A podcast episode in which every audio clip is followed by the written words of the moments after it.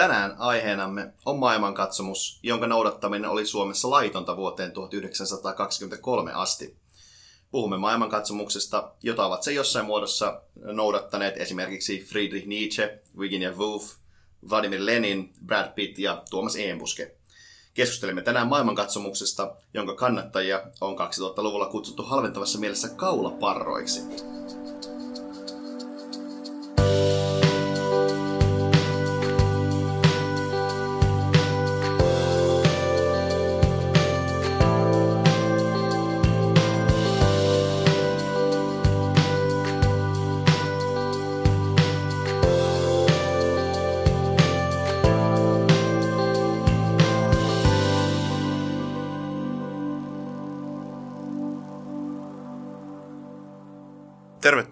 Mukaan Uskonnon pitkä oppimäärä podcastin pariin. Mä oon Viljami Haavisto ja mulla on tänään vieras täällä studiossa.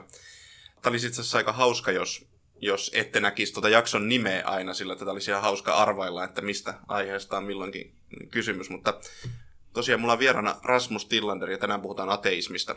Rasmus, haluatko esitellä itsesi? Joo, mä oon tämmönen ihan arkinen espoolainen teologiakandidaatti, aivan kohta maisteri jonkun verran opinnoissani sivunnut ateismia noin teemana. Ehkä en trad- niin traditionaalisessa mielessä, vaan ehkä enemmän sitten ateistisen henkisyyden tämmöisen klassisen olen henkinen, mutta en, en hengellinen tyyppisen juttujen parissa. Rasmus, sähän myös itse teet podcastia. Kyllä, joo. Meidän podcastia oikeasti merkittävää, jossa puhutaan vain niistä asioista, joilla on oikeasti mitään merkitystä voi kuunnella esimerkiksi Spotifysta. Joo, kannattaa ehdottomasti käydä kuuntelemassa. Joo, eli tänään aiheena ateismi. Ja tämä on toki ehkä moni voisi ajatella, että paljon suppeempi aihe kuin yhden esimerkiksi uskonnon ja sen oppien käsitteleminen, mutta mä uskon, että me saadaan Rasmuksen kanssa tästäkin paljon keskustelua aikaan. Onko Rasmus Jumala kuollut? Voisi sanoa, että tästä on nyt huhuttu äh, aika pitkään, mutta voisin kuvitella sanoa, että ne huhut on ehkä vähän liioiteltuja. Äh, kyllähän Jumala monesta, monella tapaa elää ja voi hyvin, ainakin tietyissä piireissä, mutta tietyissä piireissä voisi sanoa, että ehkä Jumala on kuollut. Miltä ateismi näyttää nyt 2010-luvulla? Millainen on ateismin jalansija tässä maailmassa? No tämähän on aika hankala kysymys, koska ateismihan on aika laaja, laaja kenttä myös. Ehkä ensimmäisen tulee mieleen ateismista tietenkin tämä uusi ateismi, Richard Dawkins, mm. Sam Harris, tyyppiset hahmot, jotka on aika äänekkäitä ja militantteja. Mutta ehkä ateismin merkitys on kuitenkin hiljaisessa ateismissa.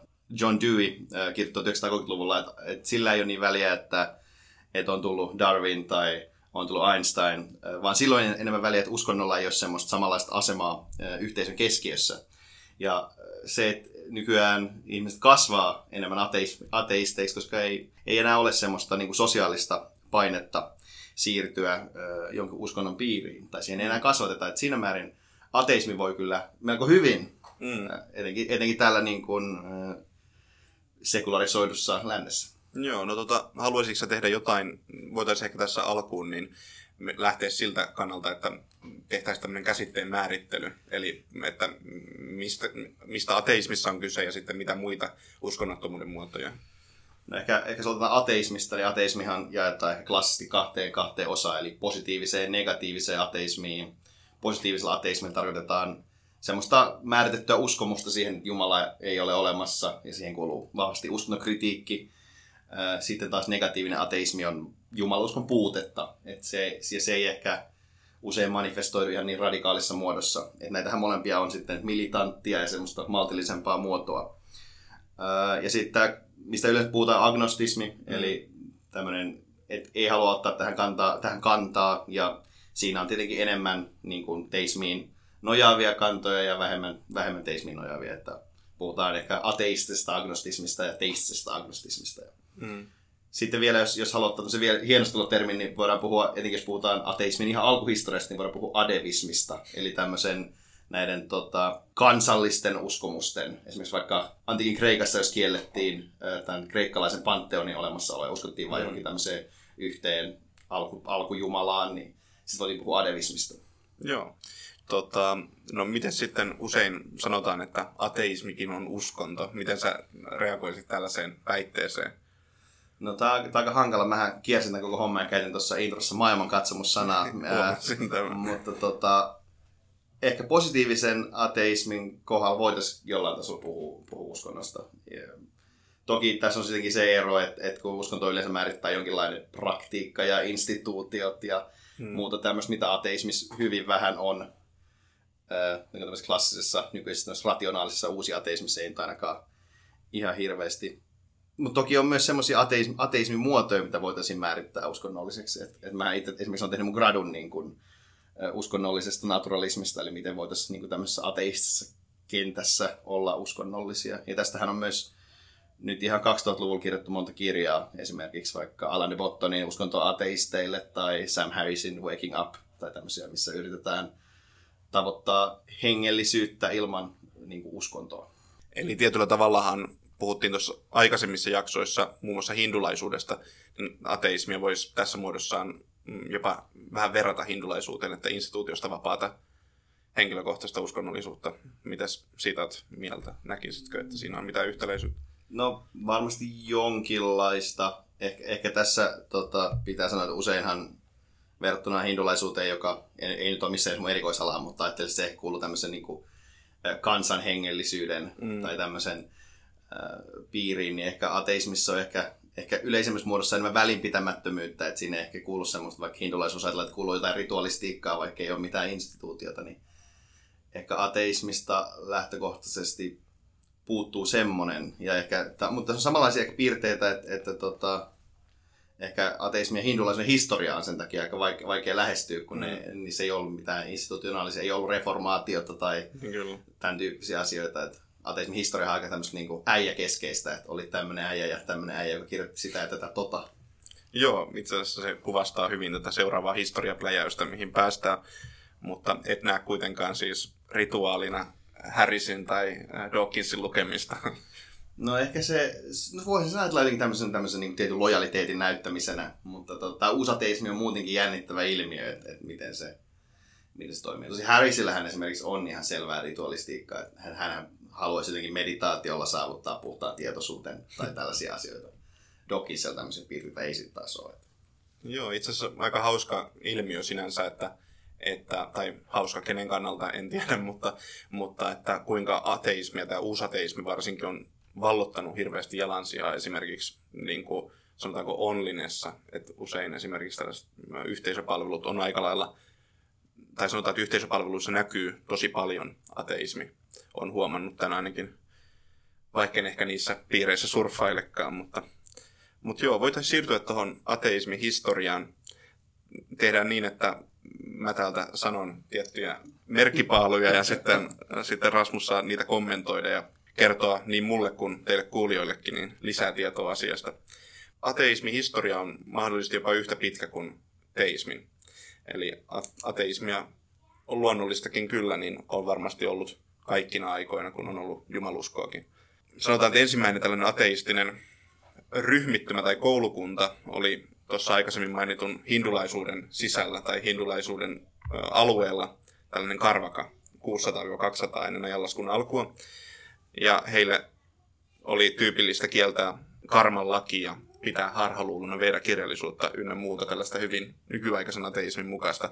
No mutta sitten sanotaan, että tätä ateismin historia on varsin paljon poik- poukkoilevampaa kuin mitä esimerkiksi teistisellä puolella, että sitten tulee pitkiä aikoja, jolloin ateismi on ollut, no voidaan sanoa, että yleisesti kautta aikaan ateismi on ollut aika huonossa valossa, mutta, mutta historiallisesti on pitkiä ajanjaksoja, kun ateismista ei ole niin sanotusti raportoitavaa. Mutta sitten antiikin ajalla, Rasmussien tuossa aikaisemmin jo viittasikin nopeasti panteonin kieltämisestä, mutta ootko Rasmus kuullut näistä Platonin lakien kymmenennen kirjan jutuista, näistä, että miten jumalattomista teoista rankaistiin Platonin mukaan, tai miten Platon suhtautui ateismiin? Ei, mä olisin vastakysymyksenä. Oot, ootko kuullut äh, Carneades äh, kyreneläisestä? kyreneläisestä. Ei, anteeksi, ei kyreläisestä. ei kyreneläisestä. Menee ihan sekaisin nämä Äh, Platonista en ole kuullut, mutta, mutta tämä Carneades, josta, josta mainitsin, niin hän on siis ehkä tämmöisiä historian, läntisen historian äh, ensimmäisiä ateisteja, josta on joku tämmöinen niin kirjallinen merkintä, aika modernissa muodossaan. Että hän, hän ajatteli, että jumalat on vaan ihmisten vastaus luonnonvoimien pelkoon, mikä on aika moderni ajatus. Mutta kerro Platonista. Kyllä. No tota, mä otin tämän Platonin tällaisena mielenkiintoisena, koska kuitenkin Platoniin viitataan aina filosofia historiassa ja me pidetään jopa sitä aika, Platonin ajatuksia aika, sanotaanko, ää, vielä arvossaan nykyaikanakin. Mutta hän tosiaan kymmenessä kirjassa Light kirjoitti jumalattomista teoista ja hän listasi eri ateismin muotoja ja sanoi, että, että on henkilöitä, jotka uskoo, että jumalat eivät ole todellisia. Ja sitten oli kaksi muuta kohtaa, jotka sitten on ehkä ajalle tyypillisempiä tapoja, ei niin ekstriimejä. On henkilöitä, jotka uskoo, että jumalat eivät välitä ihmisestä, sekä sitten kolmantena on ihmisiä, jotka ajattelevat, että jumaliin voidaan helposti vaikuttaa rukouksin ja uhrein. Ja mikä tässä mun mielestä on mielenkiintoista ja minkä takia nostin tämän tähän lähetykseen mukaan, niin on se, että, että Platon näki, että oikean rankaisuna siitä, että kielet totaalisesti jumalat, on vain järkiin palauttamisen koulutus viisi vuotta. Mutta sitten jos sulla on väärä näkemys Jumalasta, niin hänen mielestään pitäisi teljetä tyrmään loppuiäksi. Ja tämä oikeastaan on hyvin jännä, koska tavallaan tässä hyökätään myös niiden kimppuun, jotka uskovat jollain tavalla, mutta heidän uskonsa on ehkä sitten ö, valtavirrasta poikkeavaa. Tästäkään ei ole ihan hirveästi, ainakaan omassa tiedossani ei ole ateismihistoriaa antiikin Kreikassa. Onko sulla, Rasmus, jotain? Ei, ei nyt ihan hirveästi, sehän, sehän linkittyy siellä erityisesti tähän niin kuin skeptis, skeptisistien ja tota, kyynikoiden ää, pari, että siellä esiintyi jonkinlaista tämmöistä esinihilismiä, tai jotain mm. että Jumala, Jumala vaikka ne olisikin, ne ei välittäisi ihmisestä, tai sitten ihan kuten tällä tota, Karneadeksella, joka siis eli 200 ennen länsimäisen ajanlaskun alkua, niin hänellä oli sitten hän suora ateistinen, mutta pitkälti hän nämä, tämmöinen kreikkalainen uskontokritiikki liittyy nimenomaan näihin, että nämä panteonin jumalia ei ollut olemassa. Ja esimerkiksi niin. vaikka Sokrates tota, noudatti jossain määrin, ja siihen liittyy myös näitä hänen kuoleman tuomionsa hänet, hän tuomittiin muistaakseni, olikohan se mikä impiety, mitenkään se epäuskonnollisuudessa tai jostain vastaavasta sitten. Joo, käsittääkseni toi oli ihan tota, antiikissa jopa se, että, että kielsit jumalat, äh, olit monoteisti, niin se oli jo epäjumaluuden harjoittamista ja se oli, tota, että siis oli hyvinkin tarkka se tapa, jolla, jolla jumalat miellettiin ja minkäänlaista sanotaan tällaista allegorista tulkintaa ei ehkä siinä kulttuurissa harrastettu. No sitten päästään, tehdään aika suuri aikahyppy Eurooppaan 1500- ja 1600-luvulle jossa uskonnon arvostelu alkoi lisääntymään. Katolinen kirkko heikentyi muun muassa reformaation seurauksena ja sitten yleinen, us, yleisesti kristinusko tuli arvostelun kohteeksi. Nähtiin, että se on sallittua kritisoida uskontoa. Tämä nyt kohtaa sitten niin kuin empiirisen tieteen nousun kanssa aika vahvasti. Että Francis Bacon ja tämän tyyppiset ajattelijat sitten nousi samaan aikaan aika merkittäviä asemiin. Joo, ja mikä tässä, tässä sitten taas ajanjaksossa on mielenkiintoista on se, että suhteellisen vapaina, mm, vapaina nähdyt ajattelijat, kuten John Locke, näkivät, että heidän käteensä on ehkä jopa sidotut. John Locke, jota pidetään hyvin vapaamielisenä äh, filosofina, näki, että ateisteihin ei ole luottamista, eli esimerkiksi oikeudessa todistaessa, niin koska heillä ei ole mitään minkä kautta vannoa, niin heillä ei ole luotettavuutta. Ja tietyllä tavalla ehkä näetkö Rasmus tässä yhtäläisyyttä nykyaikaan, että tietyllä tavalla ateistien moraalisuus jopa kyseenalaistetaan aikaa jo vahvasti? No pitkälti ainakin semmoista, niin kuin, jos seuraa niin kuin uskonnollista, erityisesti ehkä tälle, jos mennään vähän tuonne niin konservatiiviselle puolelle, niin sieltä aika usein tulee nimenomaan se, että, että hei, mihin me voidaan perustaa tämä meidän tota, teidän moraali, jos ei ole mitään Jumalaa, jotain absoluuttista mittapuuta. Ja tämähän on samaa vanhaa perinnettä, että, että, että jos nyt hypätään Lokkesta sata vuotta eteenpäin äh, Immanuel Kanttiin, niin tota, hänellä oli tämmöinen samanlainen argumentti sitten, että, että Jumalan, että sillä ei välttämättä ole mitään niin kuin, semmoista rationaalista perustetta, että voitaisiin jostain luonnosta vetää se, että Jumala on olemassa, mutta Jumala on, on oltava olemassa, jotta tavallaan moraali olisi totta ja että moraalia pitäisi noudattaa. Että Jumala oli käytännössä Jari Postulaatti. No luhistuuko moraali ilman Jumalaa? Mitä, miten sä heittäisit pallon takaisin tänne konservatiivikentälle? Että mistä ateisti voi napata moraalinsa. Tässä ehkä mennään jopa vähän aiheesta ulos, mutta mun mielestä on ihan hyvä tuoda esiin. No tähän liittyy tämä, että jos halutaan, jos, jos, jos vaatimus on niin kuin absoluuttisesta, että on olemassa joku absoluuttinen hyvä ja paha, niin siitähän nimenomaan tässä ateistisessa keskustelussa on, on usein luovuttu, koska sellaista, sellaista, sellaista tapaa ehkä ei ole enää ollut nyt näin niin kuin jumaluskon ja metafysiikan tämmöisen niin kuin alasajan aikana. Että sitten on pitänyt olla jonkinlaisia tällaisia, ää, jos ajatellaan moderne, moderneja tämmöisiä etiikan teorioita, niin vaikkapa ää, pitäisi edellyttää sitä, että, että kaikilla on mahdollisuudet toimia. Esimerkiksi vaikkapa Martin Nussbaumin tai tota, John Rawlsin etiikka mm-hmm. tai sitten jonkinlainen sopimusetiikka. Että kyllähän vaikka, ää, jos siirrytään taas vähän taaksepäin Thomas Hobbesiin, joka, joka, joka nähdään jollain tasolla ateistina ajattelijana, ainakin äärimaterialistina, niin hänen ajattelussa hän etiikka perustuu aika julmasti sitten taas tälle kaikkien saralle kaikkia vastaan, että, että se on tämmöinen niin kuin käytännöllinen vaatimus. Kyllä. Mutta tähän on aika monia vastauksia. Ehkä etiikan historia läpikäynti ei tässä, tässä ole äh, järkevää, mutta kiinnostava kysymys kyllä, koska tämähän on hallinnut tätä keskustelua aika pitkälti ainakin tietyissä vaiheissa. Ny- nykyään minusta tullaan palattu taas tähän tämmöiseen järkikeskustelu enemmän, että onko jumalusko järkevää. Joo, ja sinänsähän tietyllä tavalla toi niin kuin konservatiivisiiven argumentti jopa voisi sanoa ontuu, koska jos viitataan vaikka tähän hoppesiin, jonka nostit esiin, niin jos nähdään, että ihminen on pohjimmiltaan täysin paha, ja usein muun muassa konservatiivipiireissä syntilankemuksen seuraus on ehkä sellainen, mikä nähdään äh, rapauttamassa ihmisen äh, hyveellisyyttä, niin kuinka luotettava sitten jumaluskoinenkaan ihminen loppupeleissä on. Et sinänsä ihan mielenkiintoinen kysymys sekin.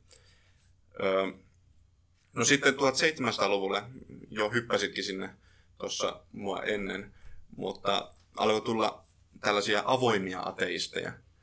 Onko sulla jotain merkkipaaluja merkattuna sinne? No mä, mä haluaisin ehkä, ehkä puhua vähän tämmöisestä, äh, toki filosofiahistoriassa, jota tämä nyt tällä hetkellä pitkälti on, koska filosofia oli ehkä se foorumi silloin, mistä käytiin niin haluaisin ehkä nostaa tämmöisen ajattelen kuin Jean Meslier, joka oli muuten katolinen pappi, tämmöistä kiinnostavaa.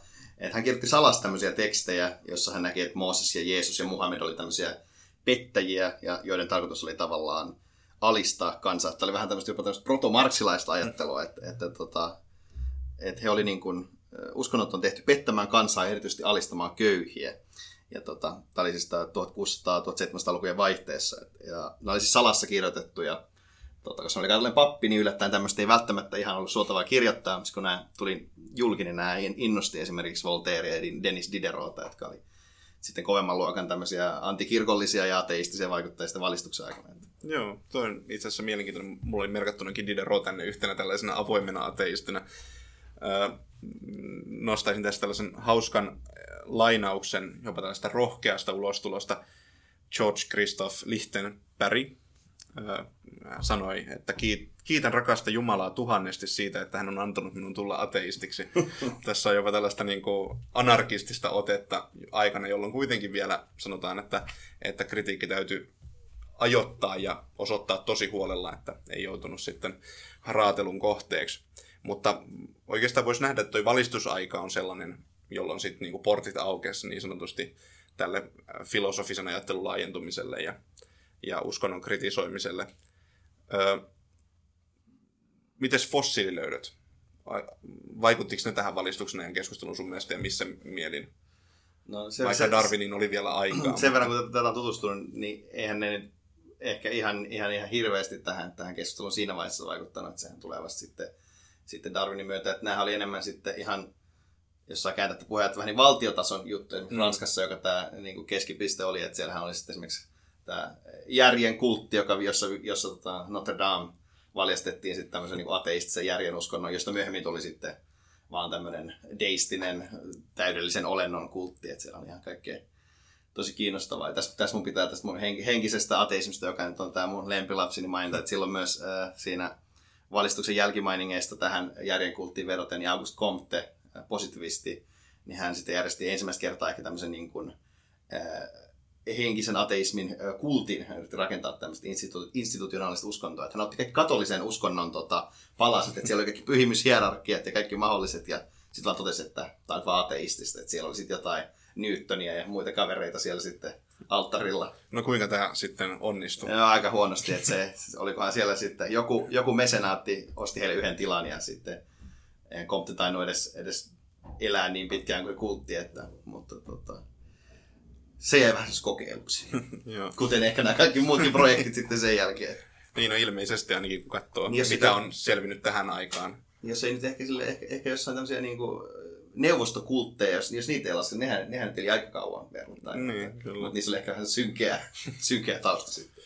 Tota, no sitten sellainen mielenkiintoinen, tämä tuntuu vähän hyppimiseltä, mutta tällaista nostelua mä täältä harjoitan, niin, niin, niin täällä niin kuin Percy Shell, joka opiskeli Oxfordissa, hän kirjoitti tällaisen teoksen kuin The Necessity of Atheism, ja äh, hänet erotettiin Oxfordista tämän seurauksena. Tämä siis 1812 tapahtui, ja se, että kuinka vahvasti esim. yliopistomaailma oli tämän äh, jumaluskon ja uskontojen hallussa.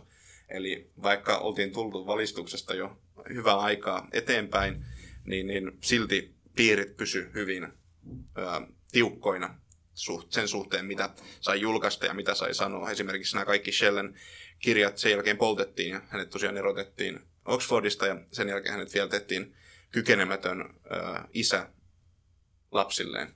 Niin, tässä, tässä 1800-luvun tota, tätä akateemista keskustelua ajattelin, mulla tulee mieleen sellaisia ajattelijoita, ehkä vähän niin kuin Hegel tai vaikka Ralph Waldo Emerson, jotka oli tavallaan niin kuin, äh, antikirkollisia, että he haluavat noudattaa näitä kirkollisia normeja, mutta heillä oli kuitenkin joku tämmöinen korkeampi transcendentaali, että ehkä siinä palattiin taas tähän sama adevismiin, mitä siellä antiikin Kreikassa oli, että kiellettiin se niin kuin kristillinen jumala, mutta sitten nostettiin sen tilalle joku tämmöinen filosofian jumala, joku absoluuttinen transcendentaali aika ei ollut ehkä ihan valmis vielä sen koko niin. Niin kuin, jumaluuden kieltämiselle. Ja esimerkkinä ehkä toi brittien, äh, brittien tällainen, mitä voisi sanoa, salonki, äh, salonkijärjestelmä, niin ei ehkä ollut valmis vielä hyvään ei. toviin, toviin ateistisella ajattelulle. No sitten nimi, joka täytyy varmaan nostaa esiin, on David Hume. Olisiko sulla kertoa hänestä kuulijoille ja minullekin jopa? No ehkä, ehkä voidaan ajatella, että David Hume oli, oli se tavallaan ehkä viimeinen niitti, että, että hän oli se, joka vaaditti, että, että usein kun puhutaan niin kuin, ää, rationaalisen ateismin historiasta, niin David Hume on se kovin nimi. Ja erityisesti hänen teoksensa dialogeja, josta luonnollisesta uskonnosta, sitä tällaisen kirjan nimi, äh, tota, jossa hän sitten esittää aika paljon erilaisia perusteita sille, miksi jumalusko ei ole rationaalista. Että tota, esimerkiksi siitä äh, uskonnon filosofiassa, joka on siis mun, mun oma laji, niin tota, onko se kymmenes essee äh, ihmeistä on tosi kuuluisa, missä hän niin kuin, pyrkii todistamaan, että ihmeet ei ole mahdollisia, tämän tyyppisiä asioita.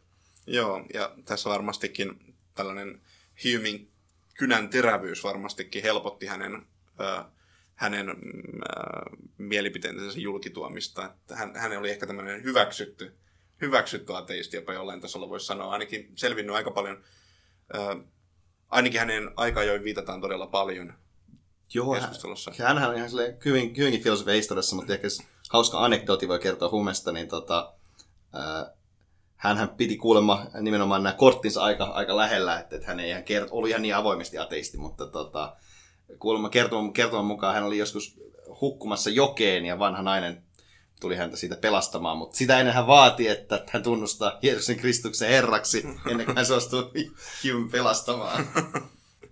Tämä on ehkä, ehkä, ehkä enemmän myytti kuin historiaa, mutta näinhän sitä no, kerrotaan. Mites anekdootti, kertooko se, että hän sitten tunnusti? Ilmeisesti tämä oli aika hankala kohta Humille, mutta, mutta, mutta tarina ei kerro, miten tämä päättyy.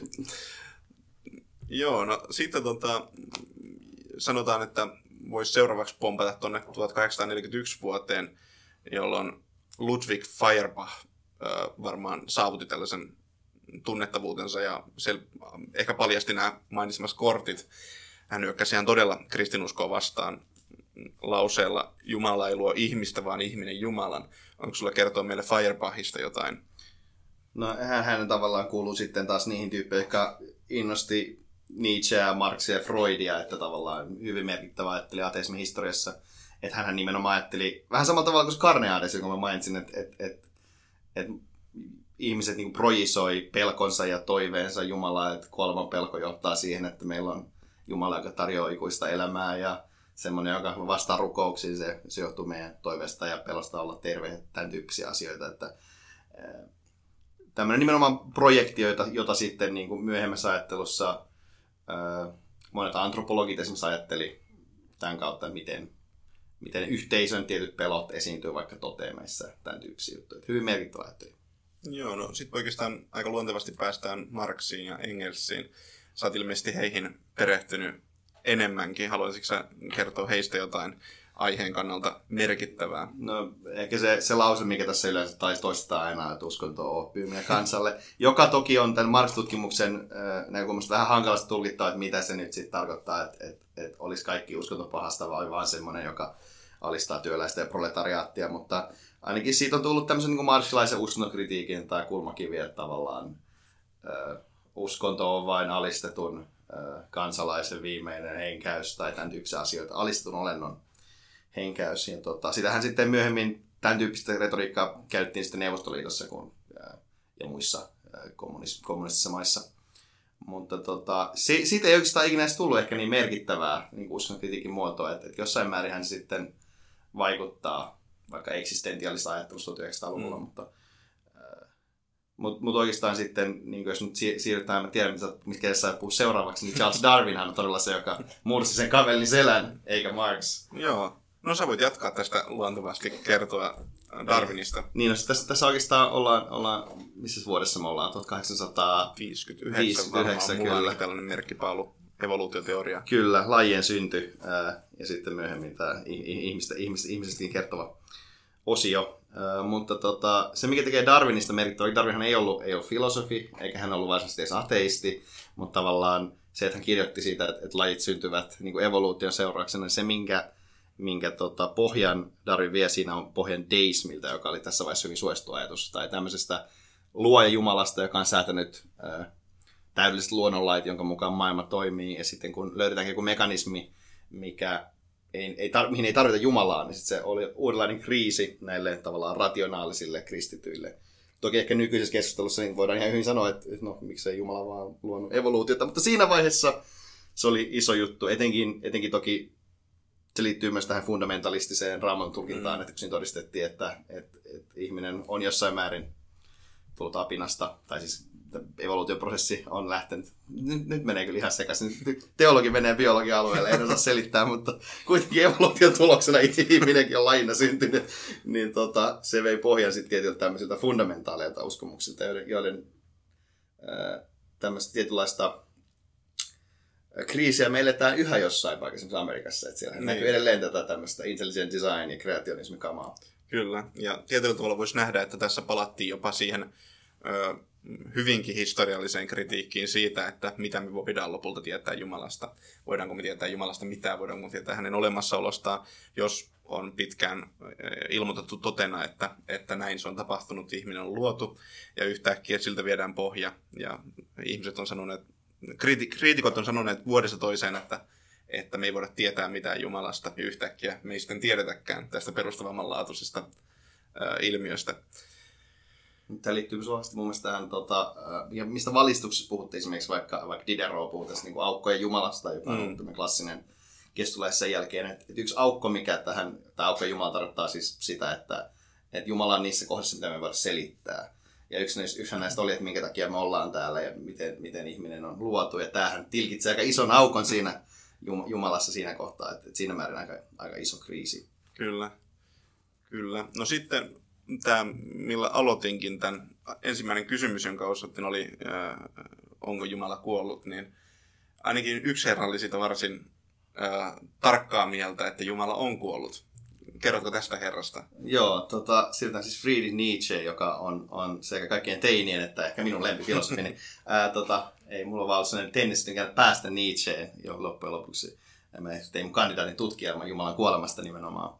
Ää, mutta tota, Nietzsche ajatteli, ajatteli siis sillä tavalla, että, että Jumala on kuollut ja mitä hän tarkoitti tällä, tällä kuuluisella lauseella on se, että, että tota, Jumala, siis tämä on kirjoittu siis 1800-luvun lopulla, ja tota, siinä vaiheessa Jumala on tullut niin kuin epäuskottavaksi Darwin ja Feuerbachin tämän tyyppisten ajattelijan niin kuin mutta myös nämä perinnäistavat, mitä noudatettiin, että, että vaikka jossain messussa käynti ei enää ole mitenkään elävää uskonnollisuutta, että tota, me, ollaan, me ollaan siis tapettu Jumala, kuulossa lainauksessahan tämä hullu, jolta, jonka suusta tämä Jumala on kuollut, niin se jatkoi, että me olemme kaikki hänet tappaneet, meidän, vere, hänen verensä on meidän tikareissamme.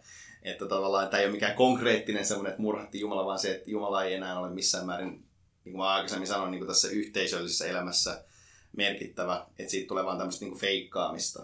Niin se, mistä Nietzschen kohdalla yleensä puhutaan, on, on hänen kritiikkinsä nimenomaan kristilliselle etiikalle. Puhutaan orja- ja herramoraalista.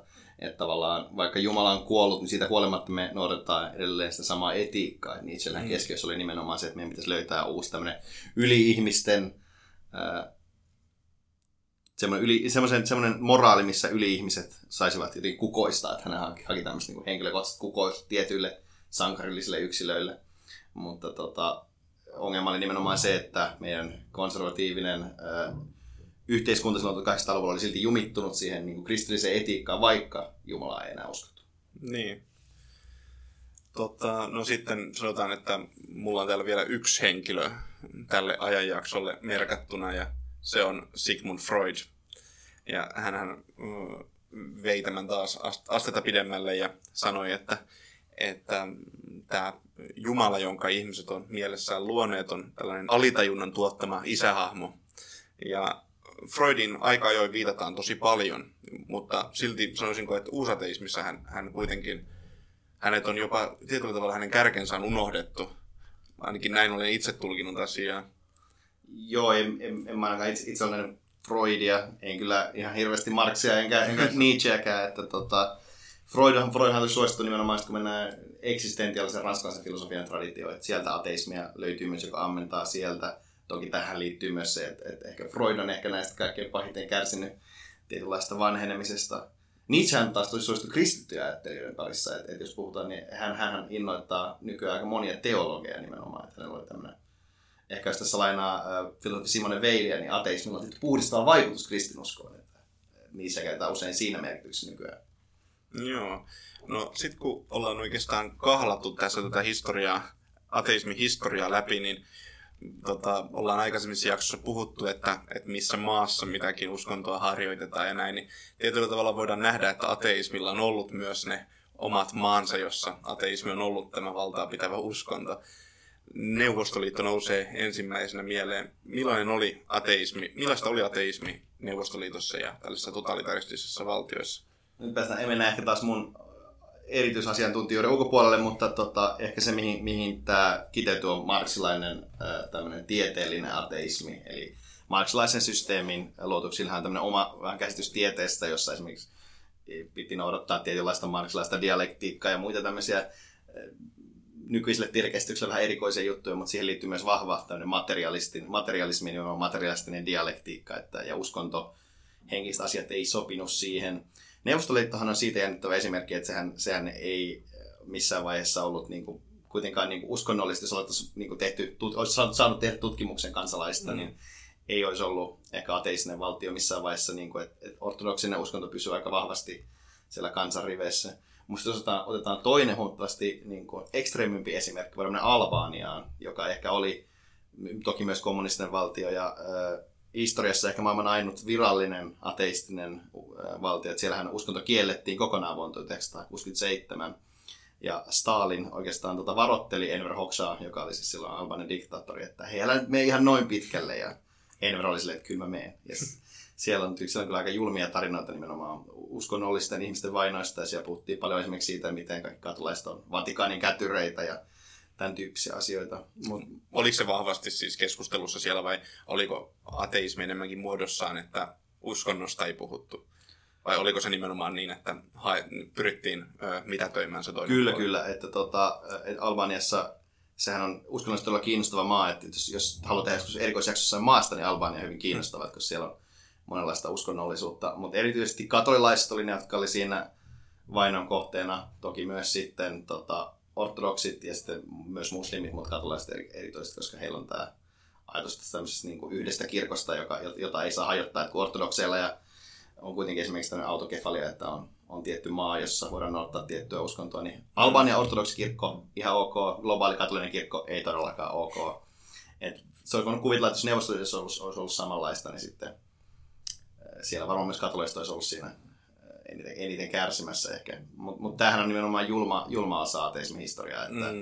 et, et, koska siinä kiellettiin kaikki muu ja tavallaan niin pidettiin sitä jotenkin taikauskoisena hölynpölynä vaan, joka haittaa sitten niin kuin valtiokehitystä.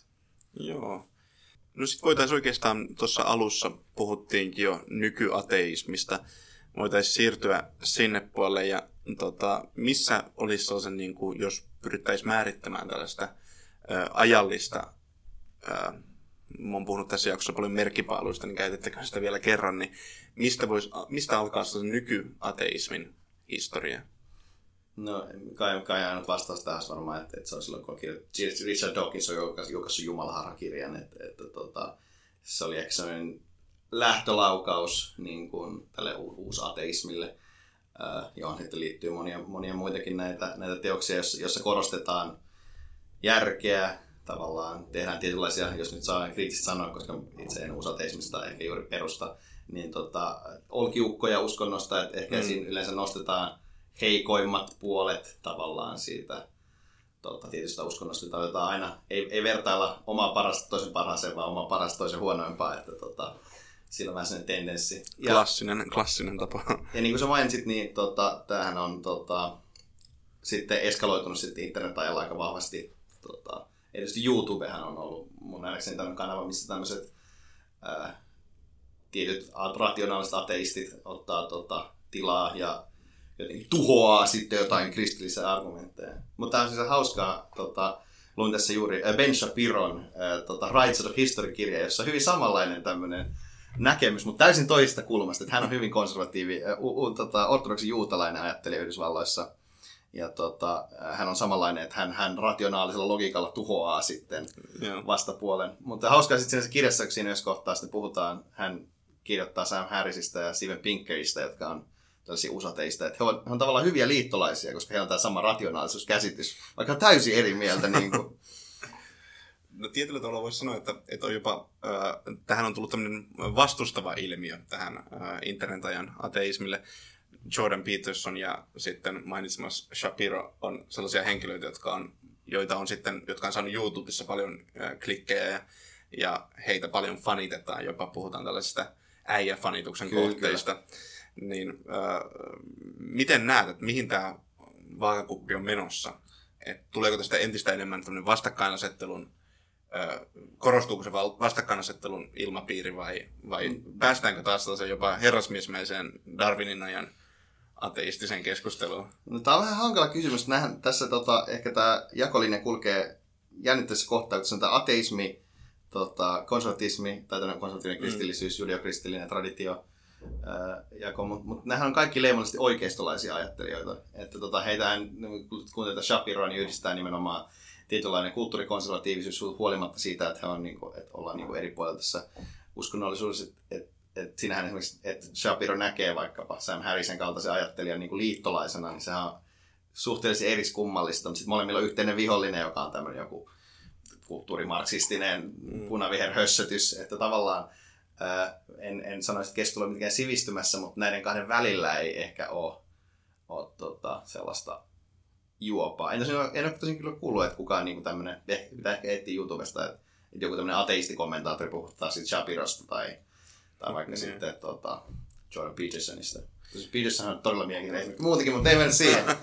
tota, siis tässähän on sillä tavalla, että, että oikeastaan tämä oli hyvä, kun mainitsit tämän YouTuben, koska äh, sanotaan, että siellä ehkä on valjastettu jopa tällaisen niin kuin puolin ja toisin siis ehdottomasti, mutta jos nyt puhutaan tästä uusateismista, niin on jopa tietyllä tavalla, sanotaan, että, että kanavat ja sisältö, jota tuotetaan, niin usein ratsastaa sanoi tästä, että otetaan toisesta huonoimmat puolet, niin, niin on kanavia, jotka esittelee tällaisia hulluimpia asioita, joita uskonnoissa on tapahtunut, ja on paljon tällaisia faktakanavia, jossa on vaikka kymmenen eriskummallista faktaa Kyllä. jostain uskonnosta tai näin, ja sitten vastaavasti samat henkilöt katsoo esimerkiksi Sam Harrisin tai vaikka Richard Dawkinsin väittelytilaisuuksia, ja ihaillaan jopa tietynlaista äh, mic drop eletään se mic drop-kulttuurissa, jossa vaikka William Lane Craig väittelee Richard Dawkinsia vastaan ja hän saa miljoonia, miljoonia klikkauksia. Heijastelee sitä jotain meidän, meidän ajasta. Eletäänkö tällaisessa draama-hakuisessa ajassa? Onko se vaikuttanut uusateismiin? No varmasti on, että tavallaan, jos, jos, että tavallaan on haettu vähän tällaisia klikkijuttuja. Että jos miettii vaikka siinä, että kuuluiseen, tuolla mainittu muutama ei ole vielä puhuttu Christopher Hitchensista, mm-hmm. joka kuuluu myös tähän usateismiin. Ansaitsee mainintaa. Kyllä, ja hänen kirjansa Uskonto myrkyttää kaiken, jossa sitten esimerkiksi tämä esitellään nimenomaan näitä huonoimpia puolia. Ja se, se on kirjoitettu jo ihan 2000-luvun alussa, että tavallaan siitähän lähtee sitten tämmöinen pitkä perinne siinä, että pitää niinku servata jotain. Ja sehän, sehän niinku liittyy myös, jos miettii jotain politiikkajuttuja nykyään, vaikka joku äh, Jussi halla jauhottaa toimittajaa, niin se on tosi tämmöinen äh, leimallinen piirre tätä nykyistä keskustelukulttuuria. Et, et... Et sisältö ei enää ratkaise oikeastaan vaan se, että, että toinen jää sanattomaksi. Tässä on myös sit sellainen ilmiö, että, että aikaisemmin ateismi, ihan modernillakin ajalla vielä, niin nojas paljolti sellaiseen filosofiseen ajatteluun, niin kuin puhuttiin, mutta nyt se on saanut sellaisen, puhutaan paljon tieteisuskosta ja sellaisen tieteisuskoisuuden kaijun, että tällaiset kun Kraus vaikka kirjoittaa ja sitten hänet yhtäkkiä valjastetaan tällaiselle ateistiselle kiertueelle puhumaan asiasta. Miten, miten sä, ootko huomannut itse tätä ilmiöä? Joo, mutta täl, täl, tällähän on ehkä myös vähän pidempi historia. Se vaan ehkä unohtuu sen 1900-luvun alussa sellaista ajattelijat kuin Bertrand Russell tai A.J. Ayer, loginen positivismi, niin niillä, heillä oli vahva tämmöinen niin kuin, näkemys, että, että nimenomaan tiede on todistanut sen, että, että, että Jumala ei ole olemassa. Että mm. Sinänsä se on ollut jossain niin ehkä vähän pinnan alla, että ehkä mikä ateistista keskustelua hallitsi sitten tuossa välissä, tuossa 1900-luvun puolivälissä oli tämmöinen niin eksistentialistinen, ehkä toisen maailmansodan jälkeinen sitten enemmän niin kuin Sartre ja Camusin kaltaiset ajattelijat. Mutta nykyään sitten on palattu taas tähän, mikä on jännä ilmiö, että, että johtuuko siitä haetaan tietynlaista varmuutta tässä niin kuin postmodernissa epäselvässä ajassa, mikä varmasti voisi olla yksi selitys, mutta vaikeahan tähän nyt on nimenomaan mitään yksiselitteistä vastausta antaa, että minkä takia nimenomaan tieteellinen ateismi on, on nyt se asia. Mä, mä, mä syytäisin postmodernismia, koska niin nämä itse ajattelen itsekin syyttää. tota, tota, tota. No, miten sitten, nyt jos tämä sanottaisiin, että tämä jatkuisi tämä kulttuuri, jossa pyritään jauhottamaan ja, ja, ja sitten tällainen niin kuin konfliktihakuisuus, niin kuinka pitkälle tällainen niin kuin teistinen osapuoli voi vielä jatkaa? Kuinka paljon teistisellä osapuolella sun mielestä on tarjottavaa? On useita tällaisen, on, on ehkä piilotettu tällaiseen tieteelliseen kuvastoon joku kosmologiset argumentit tai näin, mutta, mutta näetkö, että tässä on tulevaisuutta tällä, tältä osalta? No siis mä, mä oon itse aina, siis äh, tästä puhutaan yleensä tästä, tästä nimenomaisesta tyylistä väitellä evidentialistisena keskusteluna, Joo. eli sit, millaisia todisteita on jumaluskon puolesta sitä vastaan.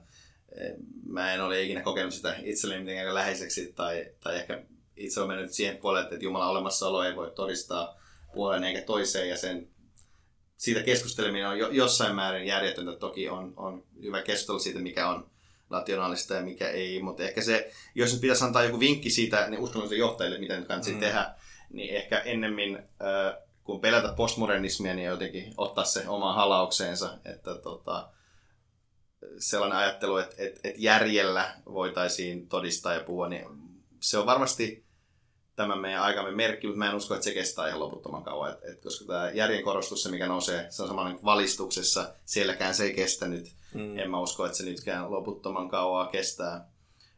Mutta tietenkin, jos tämä jaottamiskulttuuri kestää, kestää ja kestää, niin onhan tämmöinen niin uskonnollinen ehkä jonkin tilanteella hidas ja syvällinen ajattelu sitten ehkä vähän alta vastaavana siinä. Kyllä, kyllä. No, tota, tässä mulla on hirveä tarve lyödä ehkä nyt ateismista uskontoviittaa, joten kun ollaan puhuttu aikaisemmin kannattajamääristä noin ää, näiden uskontojen kohdalla, joita on käsitelty, niin kuinka paljon maailmassa arviolta on ateisteja, jos asettaisi tällaiseen vaakapuoliin kristinuskon kanssa, islamin kanssa, kuinka paljon ateisteja on? Kai niin, siis tämä, tämä on hankala laskea, koska, niin. ei, koska jos tavallaan lasketaan kaikki, jotka sanoo, että ne on uskonnottomia, niin se niin. ei välttämättä aina ihan mutta ehkä niin uskonnottomien kohdalla se lukuhan on jossain siellä tai jossain 400 ja 700 miljoonan niin kuin välillä.